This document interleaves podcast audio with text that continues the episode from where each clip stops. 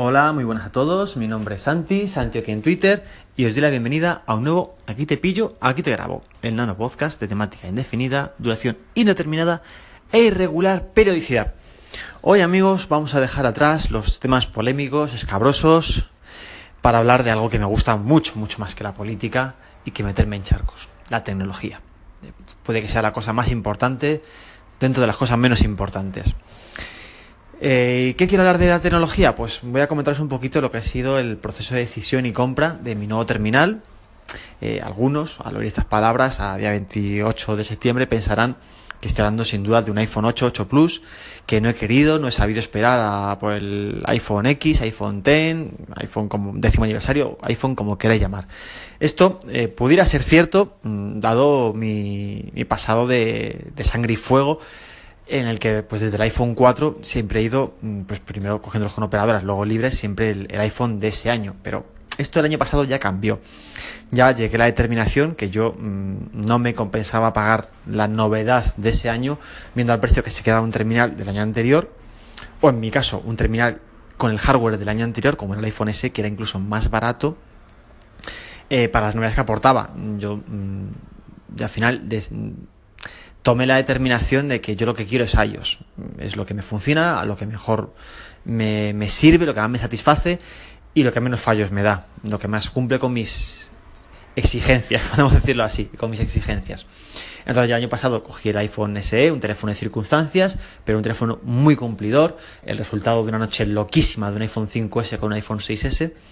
Eh, mismo cuerpo del iPhone 5S, iPhone 5, el hardware, a excepción evidentemente de pantalla, batería y cámara frontal del iPhone 6S, y que mm, me ha acompañado hasta escasas fechas, mm, que para que final, para finalmente ser donado a un familiar, una, una familiar que ya está disfrutando de, este fantástico terminal.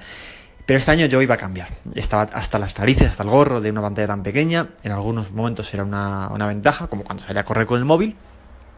Pero otras, mm, muchas más veces cuando eh, quieres leer algo con el teléfono, eh, ver una foto, era eh, asquerosamente desesperante una pantalla tan pequeña, viendo ya cómo había evolucionado el mercado. había evolucionado el mercado y yo con él y el iPhone SE no, me, no me terminaba de llenar, viendo lo pequeñín que, es.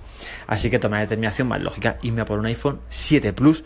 Lógica teniendo en cuenta lo que os he dicho antes, que no quiero el, iPhone nuevo. En este caso sería el equivalente al iPhone 8 Plus.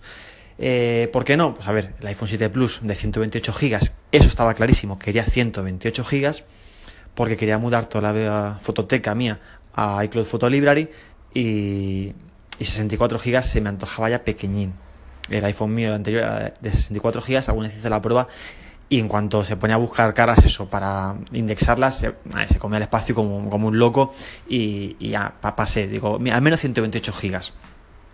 El iPhone 8 Plus de 256 se me iba a los 1020 euros, más su protector de pantalla, más su fundita, al final se me ponen unos 1050 euros sin despeinarse. Este 869 puede que no parezca una cantidad tan excesiva, de uno a otro, pero bueno, mm, y más viendo lo que pasó en Apple Store, me alegro mucho de haber tomado esta determinación.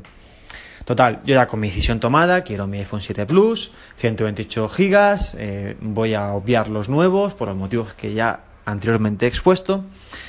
Eh, me voy tal cual, como he hecho en otras tantas ocasiones, a la Apple Store y le digo a una chica muy amable que se acercó al poquito de verme la tienda, que cuál era mi intención, que era un iPhone 7 Plus, color negro mate, tal cual. Y en la conversación que yo mantuve con ella descubrí una cosa que yo no sabía, eh, que Apple hacía y que espero que, que, si vosotros no sepáis, pues podáis aprovechar mmm, pues esta experiencia que yo tuve. Que es que Apple, no sé si lo hace con los últimos modelos también, aunque esto va a ser más complicado que lo encontréis, este tipo de oferta, pero con los anteriores sí. Es que Apple te iguala el precio de cualquier, de un competidor directo suyo, es lo que me dijo la chica, un competidor directo. ¿Qué entienden por competidor directo? Mediamar, mmm, Corte Inglés, que tengan eh, un dispositivo suyo a un precio inferior.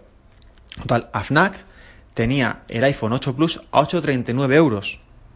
Entonces, ella, tras eh, enseñar la oferta a un supervisor suyo, me la igualaron. Total, que el iPhone 8 Plus se me quedó en 839 euros. Que no es moco de pavo, 839. Pero bueno, mm, mejor que los 839, seguro. Y aquí ya se me está comiendo el tiempo. Y os dejo hasta el próximo que te pillo.